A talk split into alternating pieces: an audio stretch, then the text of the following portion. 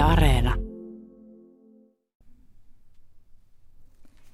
Kesäkuun kahdeskymmenesneljäs päivä oli aiemmin aina virallinen juhannuspäivä.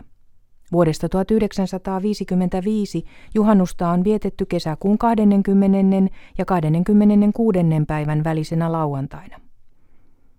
Keskikesän juhlan mietelauseeksi sopii Saima Harmajan runo Sireenit, jonka puhuja on pakahtua alkukesän kauneuteen. Saima Harmaja kirjoitti runonsa kesäkuussa tuhatyhdeksänsataakolmekymmentäkaksi. Sireenit. Oi katso, sireenit on puhjenneet. Nyt hymyy joka pensas lumottuna. Ne verhoo herkkä, armas sinipuna ja kimaltelee kasteen kyyneleet. Oi runsautta kukkaisterttujen, kuin läpi tunkemina onnen täyden, ne hengittävät hennon tuulen käyden, valossa tummuen ja himmeten.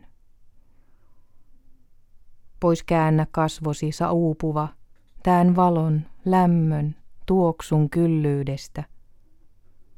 Ei ihmissydämesi ahdas kestä, näin tajuamatonta autuutta.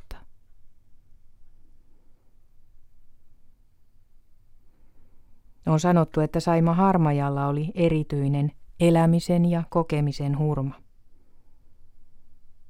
Mietelauseeksi lukemani runo Sireenit on Saima Harmajan toisesta kokoelmasta Sateen jälkeen. Se julkaistiin vuonna tuhatyhdeksänsataakolmekymmentäviisi ja Saima Harmaja kirjoitti tämän runonsa kesäkuun kolmastoista päivä vuonna tuhatyhdeksänsataakolmekymmentäkaksi. Tämän viikon mietelauseet toimitti Tuula Viitaniemi. On puolen päivän hetkiä, sen merkiksi Turun tuomiokirkon kello lyö.